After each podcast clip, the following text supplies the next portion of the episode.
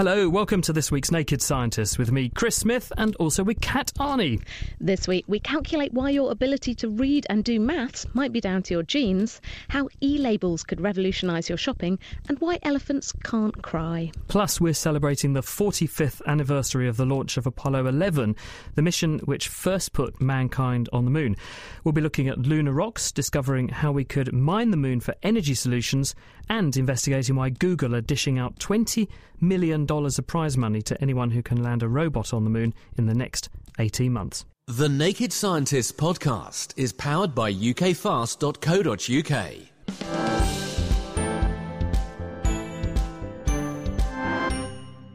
Now, is being brainy in your genes, or does it come from your upbringing? Well, the true answer, of course, lies somewhere in between. And thanks to a new study, we're getting closer to teasing apart the complex relationship between nature and nurture. Across the world, scientists have been studying thousands of 12 year olds to try and find genes involved in maths and language skills and have come up with a surprising result. There's actually a substantial link between the gene variations involved in reading and maths. So if you're genetically gifted at one, you're likely to have gene variations that make you good at the other. I asked lead researcher Professor Robert Plomin from King's College London whether our mental agility truly is genetic or heritable. People might be surprised to know, but it's no longer interesting to ask that question is it heritable? Because every single study over decades has shown that it is heritable. So we're trying to go beyond heritability. And one of the most interesting questions is to ask are the same genes affecting different traits? Because you might expect something like reading is very different from math because the cognitive processes involved in doing math and reading would seem to be so different. So you would expect that although they're both heritable, different genes would affect the two skills. So you've got like a maths gene that means you can add, subtract, juggle numbers in your head, and a reading gene that means you can kind of focus and understand words. Yeah, except most definitely what's come out of the molecular genetic work on DNA is it isn't one gene. We're talking about hundreds or maybe thousands of genes of very small effect.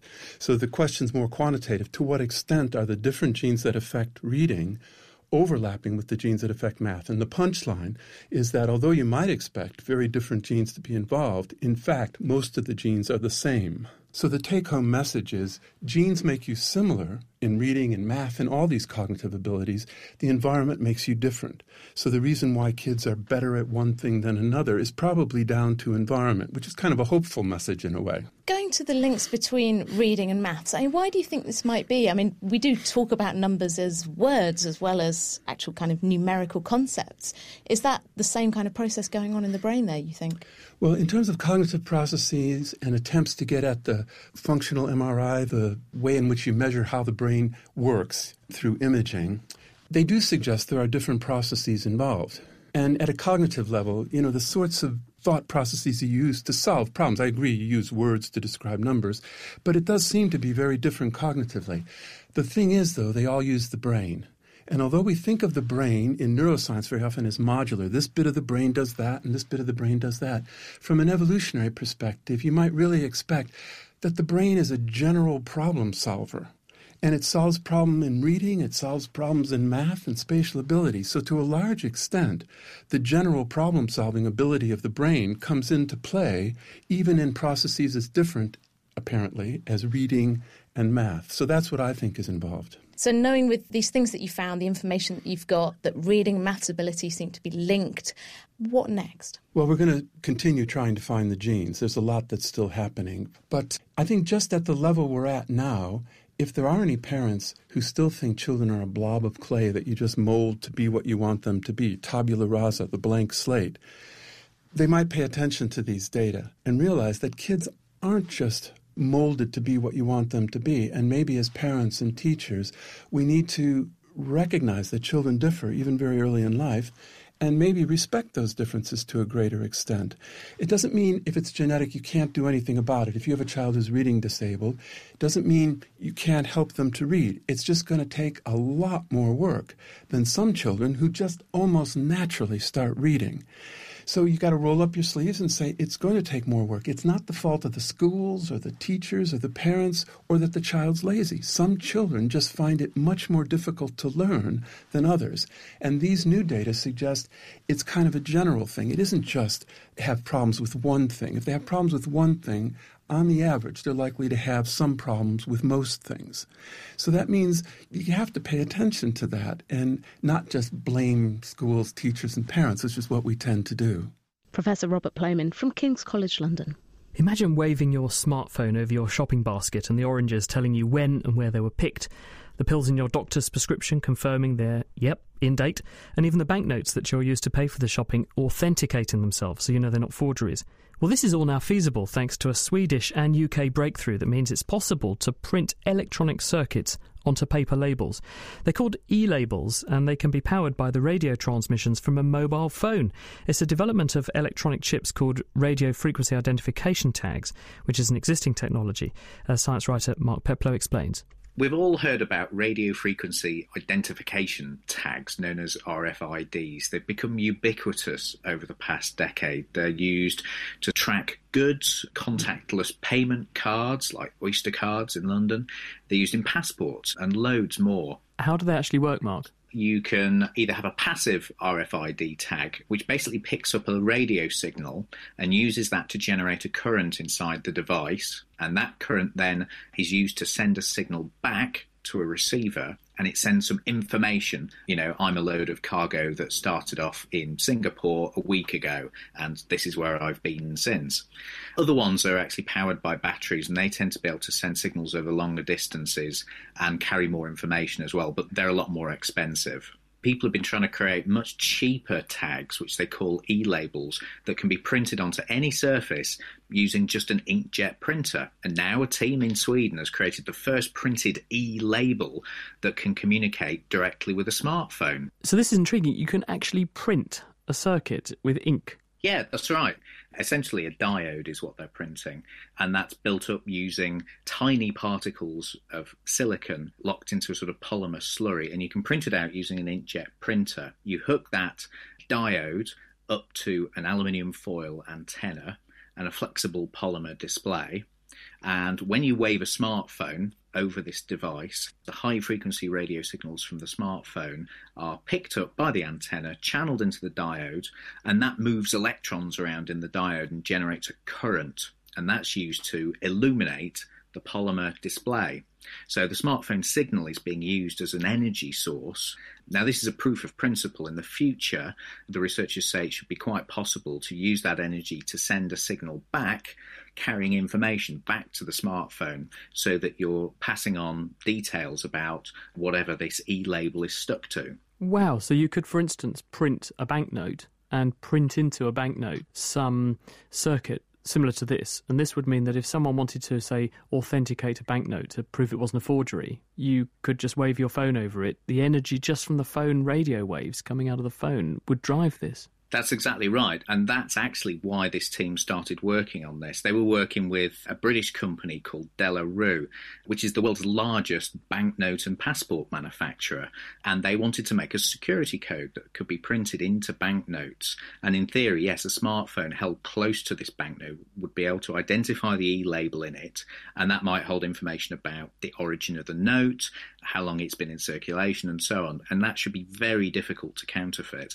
This is almost like a fusion between cash and card or electronic transactions, isn't it? You've actually got money with a memory, potentially potential for this goes a lot larger. The researchers are saying that this is a key component, this diode, in what you would need to actually build an Internet of Things. Now, this is a concept that's been talked about for a few years that would basically see pretty much everything connected to the internet. You can sort of see why connecting your fridge to the internet might be useful.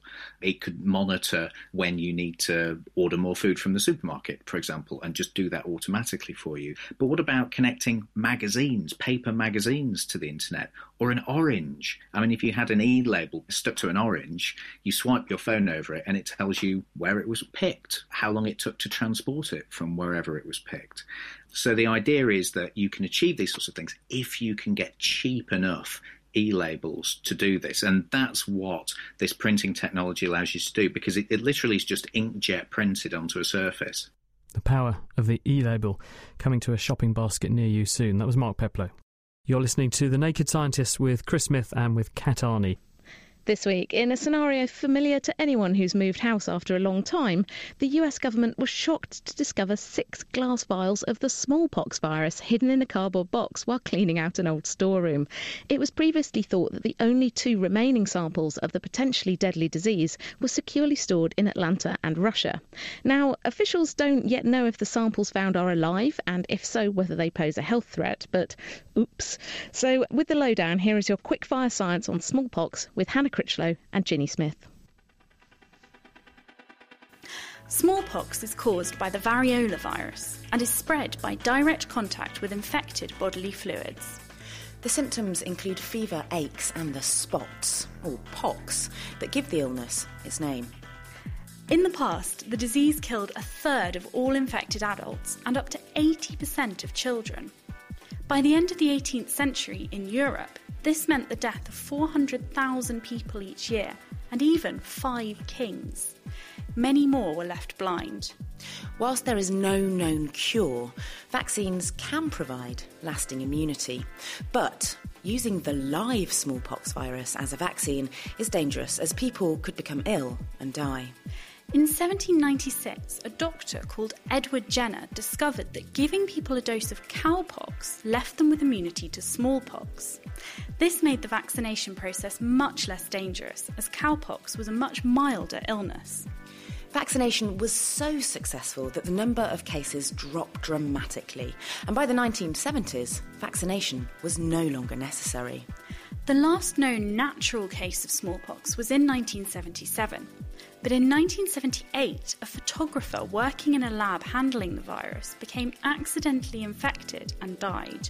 In 1979, the WHO, or World Health Organization, certified that smallpox had been eradicated and began a global effort to keep track of the remaining stocks of the virus. By 1983, all known stocks had been destroyed or brought to one of the two holding centres in America or Russia.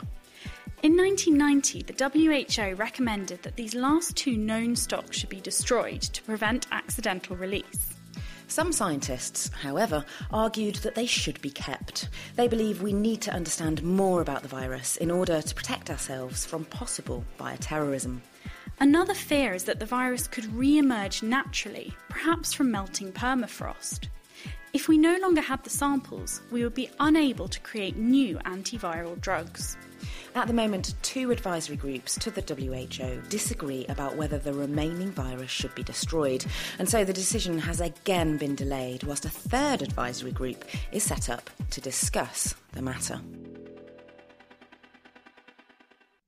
Hannah Critchlow and Ginny Smith, and you can get hold of all our Quickfire Science episodes as their own podcasts from our website. That's thenakedscientist.com slash quickfirescience. Every year, millions of us end up locked to lavatory seats for much longer than we'd like, owing to something that we ate. But tracking down the sources of these foodborne illnesses is extremely difficult. It usually takes public health officials months to carry out detailed interviews with victims as well as conduct laboratory tests to try to identify the bugs responsible, and even then, the culprit can sometimes escape identification. Now, computer scientists at IBM's Public Health Department in California have discovered a way to use food sales information collected by supermarkets, together with reports of disease outbreaks, to pinpoint the sources of food poisoning within days of an outbreak, potentially preventing thousands of people from becoming unwell. The technique combines sales distribution for different products that might be available from a retailer like a large supermarket with public health case reports. These are confirmed laboratory reports, so you know that an outbreak is happening and you know where the case reports occurred.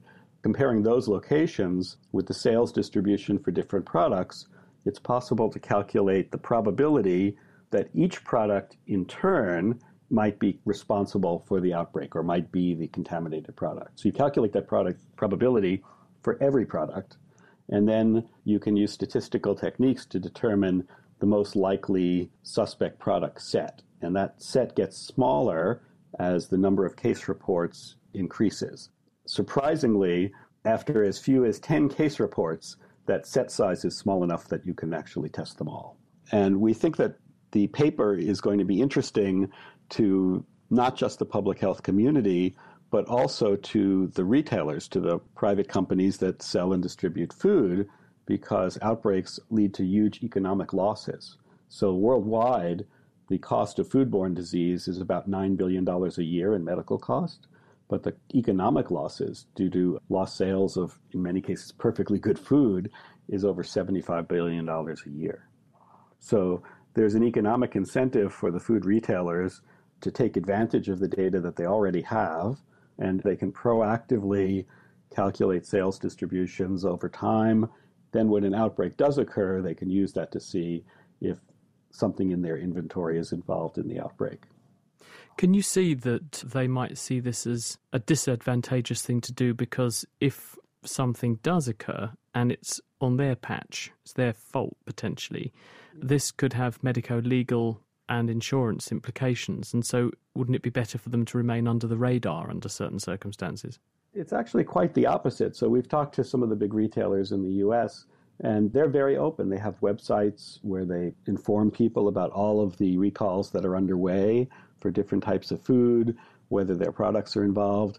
If you think about it, a supermarket is a victim. They're receiving food ingredients, grocery items from all over the world. If one of their suppliers provides them with food that's contaminated, not only do they have to dispose of that food, of course, if there's an outbreak, they may have to dispose of all salad products. In Europe in 2011, European farmers, the losses was over 150 million euros because they had to discard a wide variety of salad products. There was an outbreak, but they didn't know the cause. They just knew that it was salad. Why do you think no one's done what you've managed to do at IBM before now? Because it's not rocket science, is it, to tie geography with sales volumes and pin that on a disease?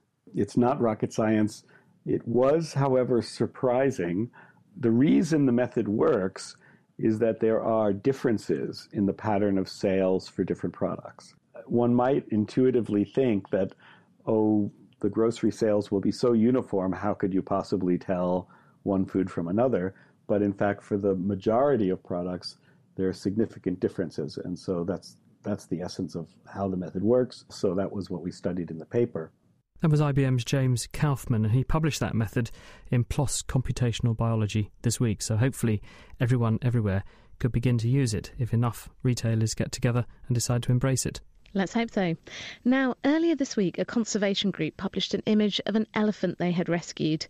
The elephant appeared to be crying, some said with relief and joy, prompting the pictures to go viral. The BBC's Victoria Gill wanted to investigate whether elephants can really cry, but her article appears to have upset the mood slightly. This is a story that seems to have captured the public imagination um, all around the world, actually, this week. A conservation organisation called Wildlife SOS reported that they had rescued an elephant called Raju, who had been treated appallingly for apparently 50 years he'd actually been sort of passed from pillar to post, being kept as a begging elephant. He was chained in these horrendous shackles that had spikes on them around his legs that produced very nasty wounds. This was in India. He was in very terrible condition. He was very, very thin. And this conservation organisation, the good news story is that they rescued him. But the story that really kind of captured the imagination was this picture of Raju after he was rescued that appeared to show this big streak that looked like a tear running down his face. And so this uh, conservation organisation and then lots of news outlets reported that this elephant had wept with joy. I'm not sure there's any evidence to support that. So you're saying that it, it is exclusively humans that cry? It seems to be. Yeah, I think we've what we've got here is a case of convenience and probably quite campaigning anthropomorphism. Elephants actually, like a lot of mammals apart from the mammals that live in water, have these lacrimal glands that produce the sort of aqueous, the liquid part of our tears. Our eyes in order to move around in our sockets and be bathed and protected and protected from bacteria as well, have to be constantly bathed in this fluid. And so lots and lots of these land-dwelling mammals produce tears. And actually, elephants are really interesting because they have lots of glands around their eyes that produce different liquids, not just the kind of salty aqueous tears that we produce. Young males, when they're in what's called musth, which is a kind of high testosterone, very sexually active period, this hormonal response will actually make them produce even more of these secretions. If you go to a safari park, if you go to a zoo, you will see what look like tears streaming down their face. But there's no evidence at all that these are emotional tears, that they're crying like us. That seems to be an exclusively human physiological thing. I think there's also some evidence that according to what mood a person is in, human, the composition of their tears changes too. So there's a difference between emotional tears, sadness, happy tears, and eye watering because you've got something in your eye type tears. Yeah, there is. I mean, still actually a lot of mystery, kind of evolutionary mystery surrounding why we actually produce tears. I mean, it's something that puzzled even Darwin. There's a really nice book called Why Humans Weep. It's a really interesting book and it sort of talks about how our crying actually changes as we mature. Babies and small children are very, very vocal in their crying. And as we grow to maturity, we will cry very quietly and just produce these tears. And what he suggests is that that kind of silent weeping is actually a protective mechanism because if we can show to our social social group, our family group around us, that we're distressed and we need help, but not call out and make an involuntary sound, that means that the predators won't be able to hear that we're in distress, but we'll be able to give a signal to our group that we need some help. Indeed, because some people suggest that because so much of our brain, I think a third of our brain is given over to decoding what we're looking at, we've naturally evolved to have very visual signs of how we're feeling. Whereas other animals, including elephants, they tend to have much better developed senses of other types. And so for them, a physical, visible signal like a tear running down their face would be quite literally lost in such a huge area of face that probably would be less useful to them as a signal. Exactly. And with animals whose sense of smell, whose other senses, as you say, are so much more important to them. Interestingly, we don't seem to be the only animals that will cry, as in cry out, because if you define crying as an emotional response to distress that might be a vocal response, we've seen that in elephants. And we've seen what seems to be collective grieving, even. So there have been observations of elephants gathering around the bodies of deceased elephants in groups. And there have been different responses from the different animals in that group, and some appear to to rock their bodies in response, which sounds anthropomorphizing again like a very human-like distress-like response. That's sort of rocking. So we may well not be the only animals that cry. In fact, we don't seem to be, but we're the only animal that produces these emotional tears, and there's still so much evolutionary mystery around that.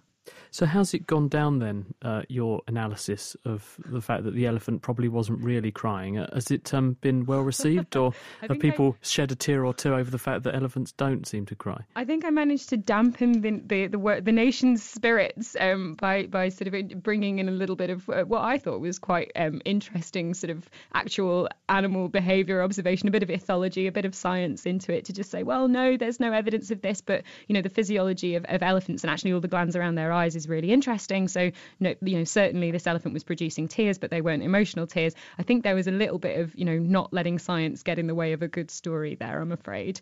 Victoria Gill, so maybe more a case of crocodile tears rather than elephant tears.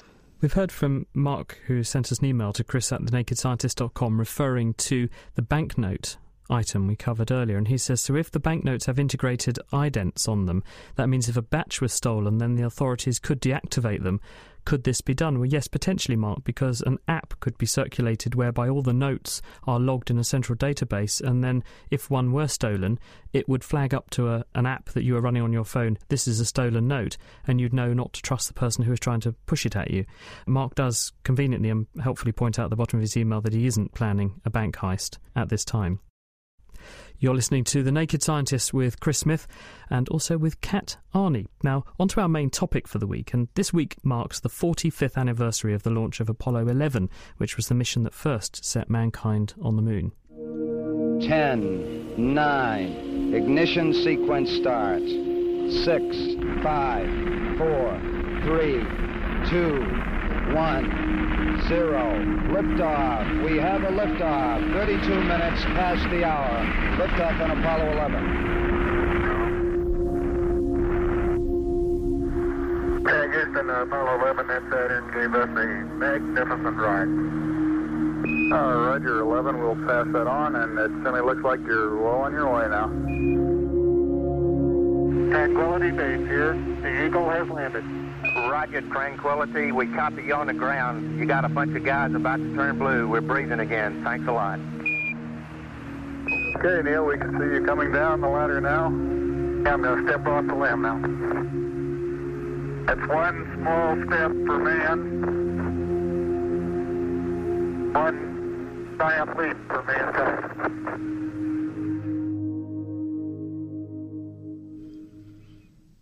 Still spine tingling. Since that first landing, a total of 12 people have now walked on the moon at six different landing sites. Together, they've travelled nearly 100 kilometres across the lunar surface and deployed over two tonnes of scientific equipment. But one of the greatest legacies of these Apollo missions is the 383 kilos of moon rock that the astronauts lugged back to Earth with them. Britain's only moon rock is stored at London's Natural History Museum, and Graihagh Jackson joined Professor Sarah Russell there to take a closer look. When I was a child, I remember the Apollo mission. At the time, my friends got excited about almost everything, but this was the first time I'd seen my parents and other adults looking genuinely amazed and excited about what was happening, and that made me really think this is something so special. And in front of us is one of those samples from one of those lunar missions. Can you tell me a bit about how this rock came to be here? The president at the time, President Nixon, actually gave a small piece of moon rock to every country around the world. Just looking at it, it's about what thumbnail size would you say? And it's encased in a big glass marble. The rock itself is actually quite black, but I always thought the moon looked quite grey. So why is it so black? Yes, if you look up to the moon in the sky, you can see most of it is a white colour, and it's white because it's made mostly of one mineral called anorthite. It's thought that when the moon first formed, it was entirely molten, and then as bits started to crystallize, the lighter crystals floated to the top and they happened to be white. But also, if you look up at the moon, you can see it's got big dark blotches on it, and these we think formed by later volcanism. So it could be that this rock is a piece of this later volcanic activity on the moon. So, what have the lunar samples told us? The lunar samples have told us so much about the moon. Before the Apollo missions, we had no idea how the moon formed, so there were lots of different theories. One theory was that it could have co-accreted with the Earth, so they could be kind of twin planets, or it could have spun off the Earth if the Earth was spinning really fast, or it could be an asteroid that the Earth had captured. Really, there were loads of theories floating out there, and it was only after people had brought rocks back that a consensus emerged that actually the moon formed by a story that's even more amazing than any of those, which is that there was a giant impact of this Mars sized body into the early Earth. Then material splattered off, which then accreted to form the moon, which was very hot to start with and then cooled down slowly. And I believe you've done some work yourself, specifically on some lunar samples as well, and it's all to do with water. Actually, in the early days when material was brought back from Apollo, the scientists remarked on how dry it seemed. But now, 45 years on, we've discovered that actually, instead of being bone dry, the moon actually did contain water. And we can see evidence for that in little minerals called apatite. And then at the Open University, my student Jessica Barnes has looked at the isotopic composition of the water to try and determine exactly where it came from. If you look at the very primitive samples, actually the water looks very similar to the Earth. And we think the sources of water on the moon and on the Earth are probably actually asteroids and also micrometeorites that are continuously bombarding the Earth and the moon, especially in the early history of the solar system. Does that mean there's no water there now, or could there be some water locked away? Yes, well, as well as our work on the solid samples that we have here on Earth, people have been using spacecraft in orbit around the moon to look at the presence of water. And there are places on the poles of the moon that stay cold all the time. And we think now that these areas might actually have water ice. So it looks like actually the moon might be a fairly good source of water, which could be exploited if, for example, there's ever a lunar base. Planetary scientist Sarah Russell from the Natural History Museum. The Apollo samples allowed scientists to understand just how rich and diverse the moon geology is. But these samples have literally just scratched the surface, and now the race is on to get back to the moon. Unlike the so called space race of the 1960s between Russia and America, today many more countries are competing, including China, Iran, Japan, and India, as well as a host of private companies. But what are they all racing for? With us in the studio are Google's Lunar X Prize Anita Heward, Birkbeck's Professor of Planetary Science, that's Ian Crawford, and also Professor David Rothery, who's a planetary geoscientist from the Open University.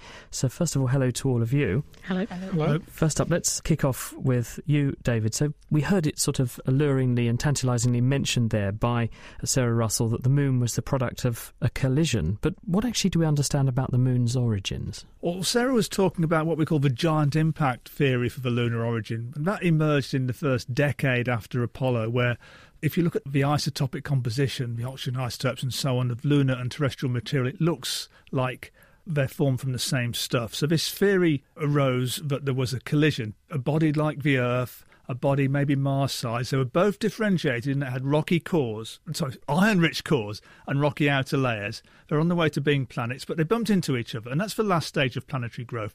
And the core of the incoming body carried on and joined the Earth's core, but the rocky outer part of both, or parts of it, was fragmented and thrown into orbit around the Earth and reaccreted in this, into this hot body which was molten, as Sarah said, was a magma ocean, and the first forming crystals rose to the surface to give us these pale, anorthite rich lunar highlands. And the moon almost lacks an iron core because all the iron from the original body joined the Earth's core. So that's why the Earth and moon are different in composition, but isotopically they're so similar, it looks like they're formed from the same stuff. And the best idea is this giant impact, which is being challenged lately. It's not done and dusted, it might be wrong.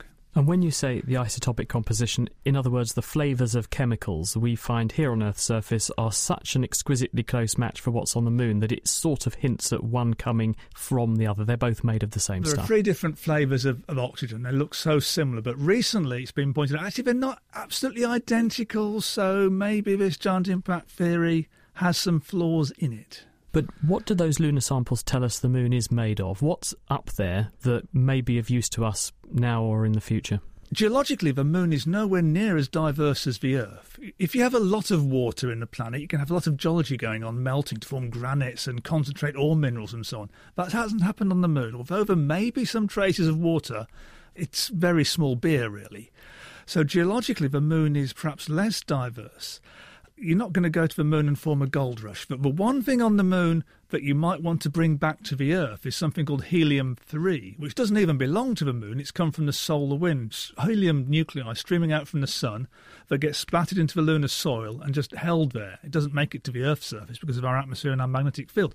Helium 3 you could use as a source of clean nuclear energy. You can fuse helium 3 with heavy hydrogen and get cheap nuclear power. It's never yet been proved that it can be done economically, but if it can be, then fetching helium 3 from the moon to the Earth would be a way to do it. But it costs money to get stuff from one planetary body to another.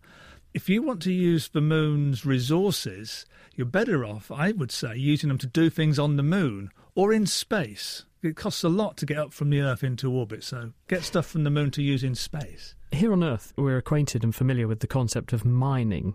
We generally find areas which are enriched in certain minerals and we dig there to get them out. Would we see a similar sort of structure on the moon, or is it distributed all over the moon? And so it would be very difficult to have a mine for whether it's helium 3 or some other thing we wanted. Helium 3 would be pretty uniformly distributed. Most mines on the Earth, we've had water circulating through the crust, concentrating stuff into places which makes it economical to dig a tunnel to get to it. That's unlikely to happen on the Moon, with the one exception that's come to my attention is sites where a metal rich asteroid might have formed a crater on the Moon. And these metal rich asteroids carry platinum group elements, platinum, palladium, iridium, and so on.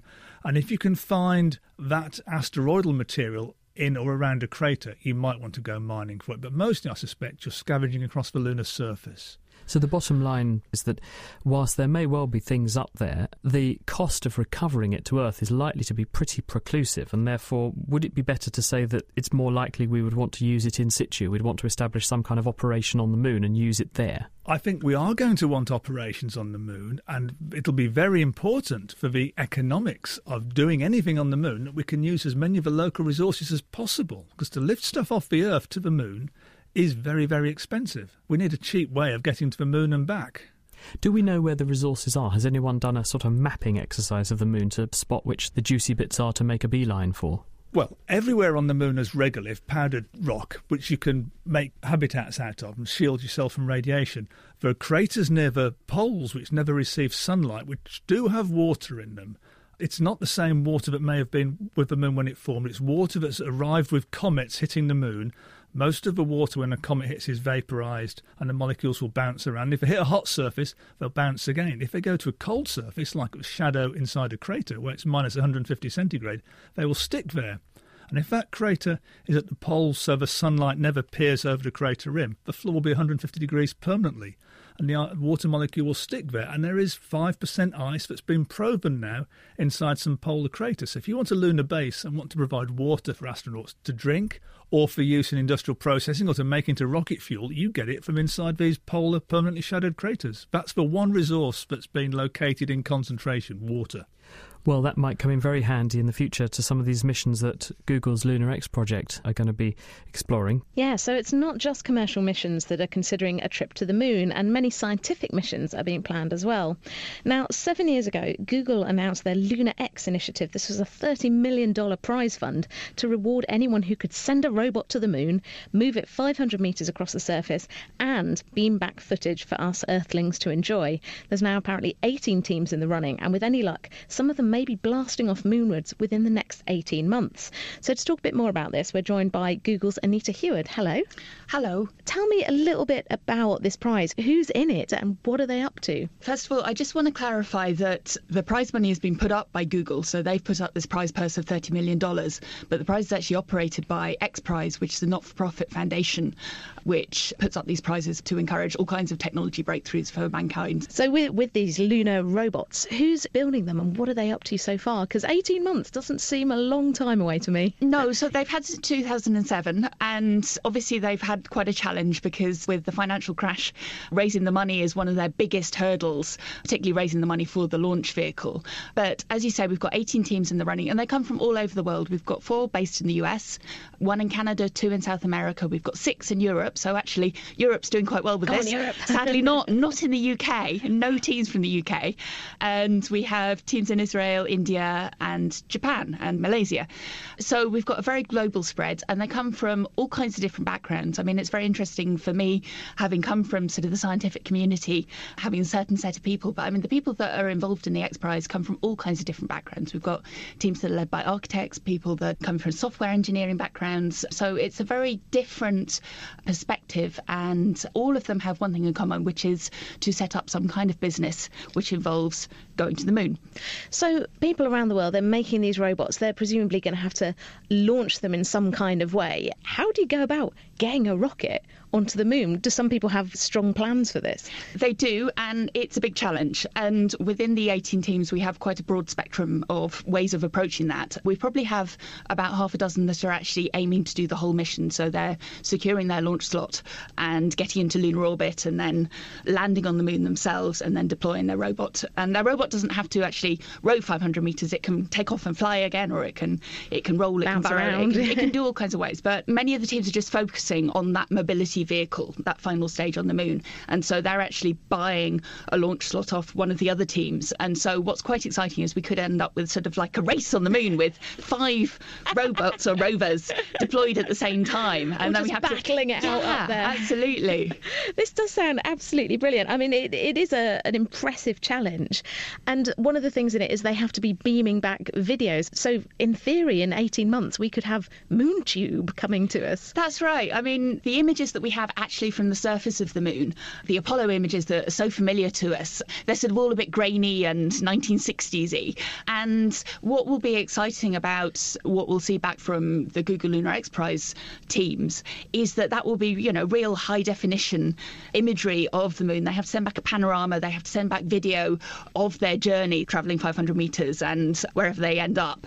And so you'll see an up to date view of the moon, which hopefully will kind of give you a, a better perspective of what it's actually like to be there. Uh, not not a great party. There's not a lot of atmosphere, I've heard. Oh.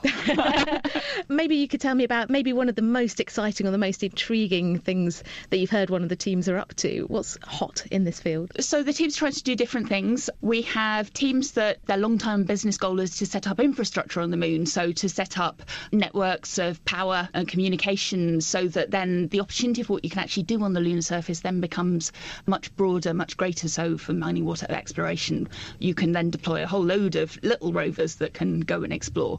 But we also have teams that are looking at going to Lacus Mortis, the Lake of Death, um, where we've discovered recently the Japanese satellite Kaguya in 2009 discovered that there were these lava tubes underneath the surface of the moon, and there are these caves that you can actually get down into them.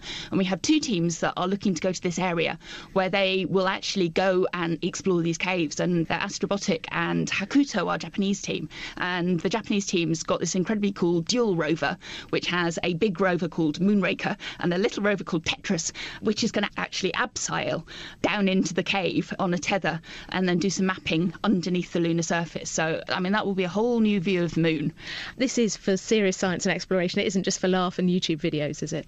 No, absolutely. I mean, they are looking to do exploration that hasn't been done before. Another team, Moon Express, is looking to deliver a precursor optical telescope to the south pole of the moon. I mean, there is so much opportunity for the science community with this sort of new commercial access to the moon that rather than having to wait 10 years for a space agency to develop a mission and then have it cancelled at the last minute, you can actually just go out and pay one of these teams to take your instrument there within a few months. Looking forward to getting uh, the first moon tube. That's Anita Heward from the Lunar X Prize. You're listening to The Naked Scientist with Chris Smith and also with Kat Arney. And uh, if you would like to get in touch with us with your thoughts on whether we should be heading back moonwards, you can tweet at Naked Scientist, as James Strathdee did, and says humanity needs a stepping stone to help reduce the cost for travelling into the cosmos. A moon base would be helpful. And also Ben McGeorge, uh, he says a permanent moon base would be a pretty useful launch pad for trips to Mars, etc. Well, we are celebrating this 45th anniversary of the Apollo 11 mission, which took humans to the moon for the first time. And so far, we've heard about grand plans to further explore the lunar surface and also to mine the moon. But who, if anyone, has the right to do so? With us to tackle the thorny issue of who could actually own the moon is Professor Ian Crawford from Birkbeck College at the University of London. Hi, Ian. Hi. So, does actually anyone own it? No, nobody owns the moon. The legal status of the moon is currently governed by the 1967 Outer Space Treaty, and this treaty prohibits nation states from appropriating the moon by planting flags on it or claiming sovereignty. So, under current international law, nation states are not permitted to own the moon. But there is an ambiguity because when the 67 treaty was formulated, no one envisaged private access or tourism or the Google X Prize or anything like that. So, it is true that these commercial endeavours are not really dealt with explicitly by the 1967 Outer Space Treaty, and therefore there is a case for clarifying the legal position before these commercial activities really get underway. Have all countries in the world signed up for the treaty, or are some not in it? No, effectively, all relevant nations are parties to the Outer Space Treaty. The last time I checked, it had 202 states parties signed up to the Outer Space Treaty, and these include all spacefaring nations, including China and India and Japan, and, and really, really any nation state that's in any way likely to be able to send anything to the moon is signed up to the Outer Space Treaty. So the Outer Space Treaty is secure. It is a secure foundation for international law for lunar exploration and exploitation, but it doesn't quite go far enough because of when it was set up, none of these commercial activities were envisaged. So, if a company were to go to the moon, perhaps off the back of the Lunar X Prize, if they were to get there and then begin exploitation of the moon, would they be covered by legislation or would they be just capable of exploiting it to their own benefit and sell things off the back of that which they benefited from, the country they were from benefited from, but others wouldn't necessarily. So, this is where there is an ambiguity in the treaty that does need to be clarified. Currently, the launching state is responsible for the activities of any commercial entity which goes to the moon or to anywhere in outer space. The nation state who launches this payload is responsible. So if any of these packages, uh, Google X Prize or whatnot, were launched from uh, US territory, the United States of America, which is a signatory to the treaty, would be expected to enforce the terms of the Outer Space Treaty, and similarly for any other launching state. Since nation states are themselves not allowed to appropriate the moon, the sense is that this would prohibit the governments of nation states that oversaw these launches would have to ensure that they were not seen to be appropriating the moon and therefore probably would impose legal impediments to having private entities do so. So this would be a potential disincentive to the private exploration of the moon. And I think I agree with Anita and others that we actually do need a commercial leverage here to help us explore the moon. So I think in order to facilitate this, a revisiting of the Outer Space Treaty would be desirable so that it made clear that although no one could appropriate the moon, at least private companies that went to the moon on their own initiative, if they were able to find anything worth selling, would benefit from their investment because unless these private companies have that guarantee, they're unlikely to invest. And if they don't invest, we'll all be the poorer for it. So, this is one of the reasons for wanting to clarify the international legal regime that currently covers the moon. All right, well, you've just been writing a review on how the moon might or might not be exploited or exploitable. What points were you making in that review, which admittedly hasn't been published yet? Well, I agree with David Rothery, really, that the moon has very little. that is so valuable that you would have to go to the moon to get it and bring to the Earth to benefit the Earth's economy directly. Helium 3 is suggested, but as Dave correctly pointed out, helium 3 fusion hasn't yet been made to function on the Earth, so we don't even know there's a market for it. And even if there is, the helium 3 on the moon is a finite resource. It's essentially a fossil fuel, you'd go to the moon and strip mine it and use it all up. So it's not a long term solution to the Earth's energy needs. And the other possibility are that crashed metallic asteroids on the lunar surface might be mineable for platinum group elements, which conceivably could have a market on the Earth.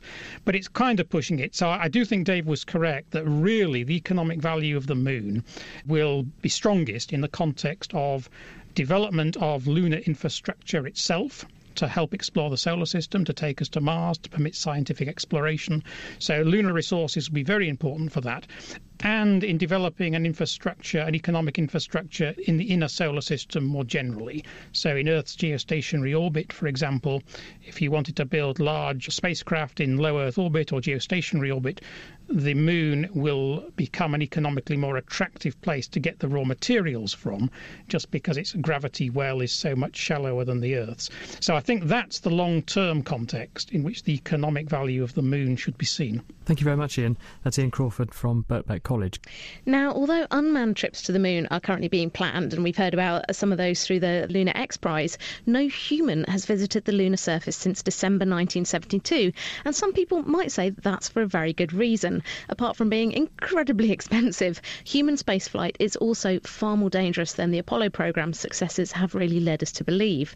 So, we're going to have a little discussion now with the wonderful guests that we have. Should people come back to the moon? I want to start with you, Anita. I mean, you're very involved in sending unmanned craft and robots up to the moon. Do you think that people will follow and should they follow? I really hope so. Apollo all happened before I was born. And so I've never experienced seeing somebody walk on the moon. And one of our goals with the Google Lunar X Prize is to inspire the next generation of scientists and engineers. I think it's hugely exciting as we've just talked a little bit about the commercialization, the fact that it's not just nations, it's the fact that many different people and organizations of many different nationalities can now be involved in going and exploring the moon. And as Ian was saying, the opportunities with a moon base for exploration of the solar system become so much more so much more attractive. And I, I think we really need that big vision for exploration that really has been been missing for most of my lifetime. Ian, where's your take on this? Do you think that it is worth sending humans back? Oh yes, it's even even just considering science, leaving aside the possible economic benefits, just scientifically, robots can achieve a certain amount. You know, they lead the way, they can provide the reconnaissance of planetary bodies. But when you want to really learn about things in depth, I think one of the legacies of Apollo was that having boots on the ground really makes those scientific expeditions so much more capable. So, I mean, no doubt that by sending people back to the moon and establishing a lunar base, which you should envisage as something like an Antarctic research station, just as having bases in Antarctica has permitted a lot of science in Antarctica that otherwise wouldn't happen, having human bases on the moon will permit a lot of science that otherwise we just won't do.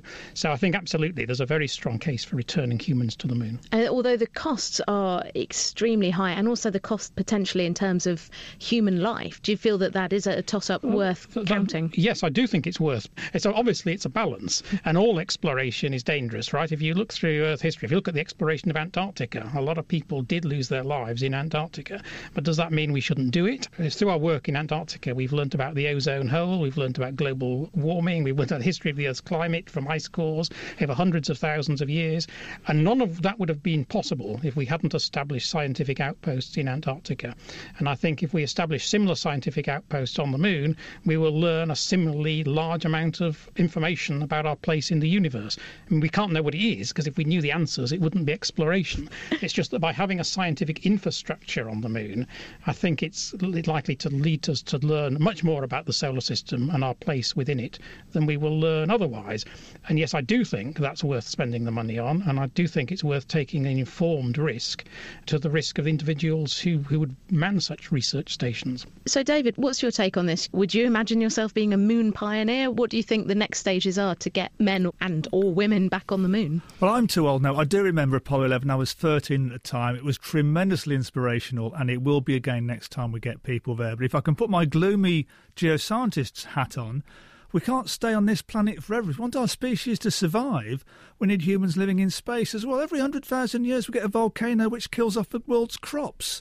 We can't have all our eggs in one basket. We should be thinking ahead to the future. So, scientific exploration on the moon science base is a, is a step towards sending people out to live on the moon and Mars and in space. Eventually, we're going to want to do that, aren't we? guess so, but uh, in what kind of time frame could you envisage a, a small lunar colony being established? Uh, it depends, I think, on the commercial world these days. When Apollo landed, we said we'd have people there in 20 years' time, and it hasn't happened. It always seems to be 20 years into the future. But it could have a self sustaining lunar colony there in 20 years if we put our minds to it. I'm not saying we can have mass emigration from the Earth to the Moon, but we could have people living there on a long term basis, at least as long term as people now live in Antarctica. Let's hope so. Thank you very much. And finally, closing our show for us this week, Graihagh Jackson has been bending space in search of the answer to this week's question of the week. This week, we found ourselves watching old Star Trek episodes to answer Daniel McGuire's question. Is warp travel a possibility? I've read on the internet that NASA is developing this. What do you guys think? Should we be getting excited about warp speed travel? And could you explain the process behind this theory? So, is it possible to travel faster than the speed of light? Or is it just the dream of sci fi scriptwriters? And if it is feasible, how would it work? Over to Harold White, a physicist who heads the Advanced Propulsion Team at NASA. General relativity establishes a cosmic speed limit, an 11th commandment, as it were thou shalt not exceed the speed of light. This same theory also provides a couple of loopholes, wormholes, and space warps that can be used to allow someone to make a stellar journey to, say, another star system in a time measured in months or weeks, all the while never locally exceeding the speed of light. And of course, maintaining sync with clocks on board the ship and clocks here in Mission Control in Houston. Now, the idea of a space warp comes from the fact that in general relativity, space can expand and contract at any speed. It, it has no speed limit. So, there's a loophole in the theory of general relativity that would allow for massive distances to be travelled very quickly. What happens is space compresses and expands around the object in warp, resulting in space time shifting around the ship. This repositions the ship without ever actually moving it, just like if Earth moved under your feet so you could get to work without ever having walked there. This all sounds very exciting, but could warp travel ever become a reality? And this is actually a pretty tough question. Uh, and based on some recent work performed by my colleagues and I uh, here at NASA and some of the folks at Icarus Interstellar XP4, the concept has been moved from the category of impossible to uh, at least plausible. Now, this doesn't mean that the concept is feasible, and this is actually a matter of forward work. There's actually quite a bit of work to do. So please help us out by pursuing a path in science, technology, engineering, or mathematics and join us in this endeavor. So it looks like the notion of warp speed might just travel out of sci fi and into the real world. With your help, of course. Thank you, Harold White. Next, we'll be searching for the answer to this question sent in by Peace Peter. How much of my body could I live without? People donate a pint or so of blood, a kidney maybe, and can live without limbs. But what's the limit? How much of our body do we really need? So, people donate organs, bone marrow, and even give blood. But what parts of our body are essential for survival? What couldn't we live without? What do you think? Definitely couldn't live without my wallet. Thank you very much to Graihagh Jackson for this week's question. If you have an answer for us, chris at thenakedscientist.com if you have a question for us. Then it's the same email address. That's it for this week. Thank you very much to our contributors Sarah Russell, David Rothery, Anita Heward, and also Ian Crawford. Thank you to Graihagh Jackson for production. Do join us next week when we'll be seeing if it's possible to bring extinct species back from the dead. The Naked Scientist comes to you from Cambridge University. It's supported by the Wellcome Trust, the EPSRC, and the STFC. I'm Chris Smith, and we'll see you next time. Goodbye.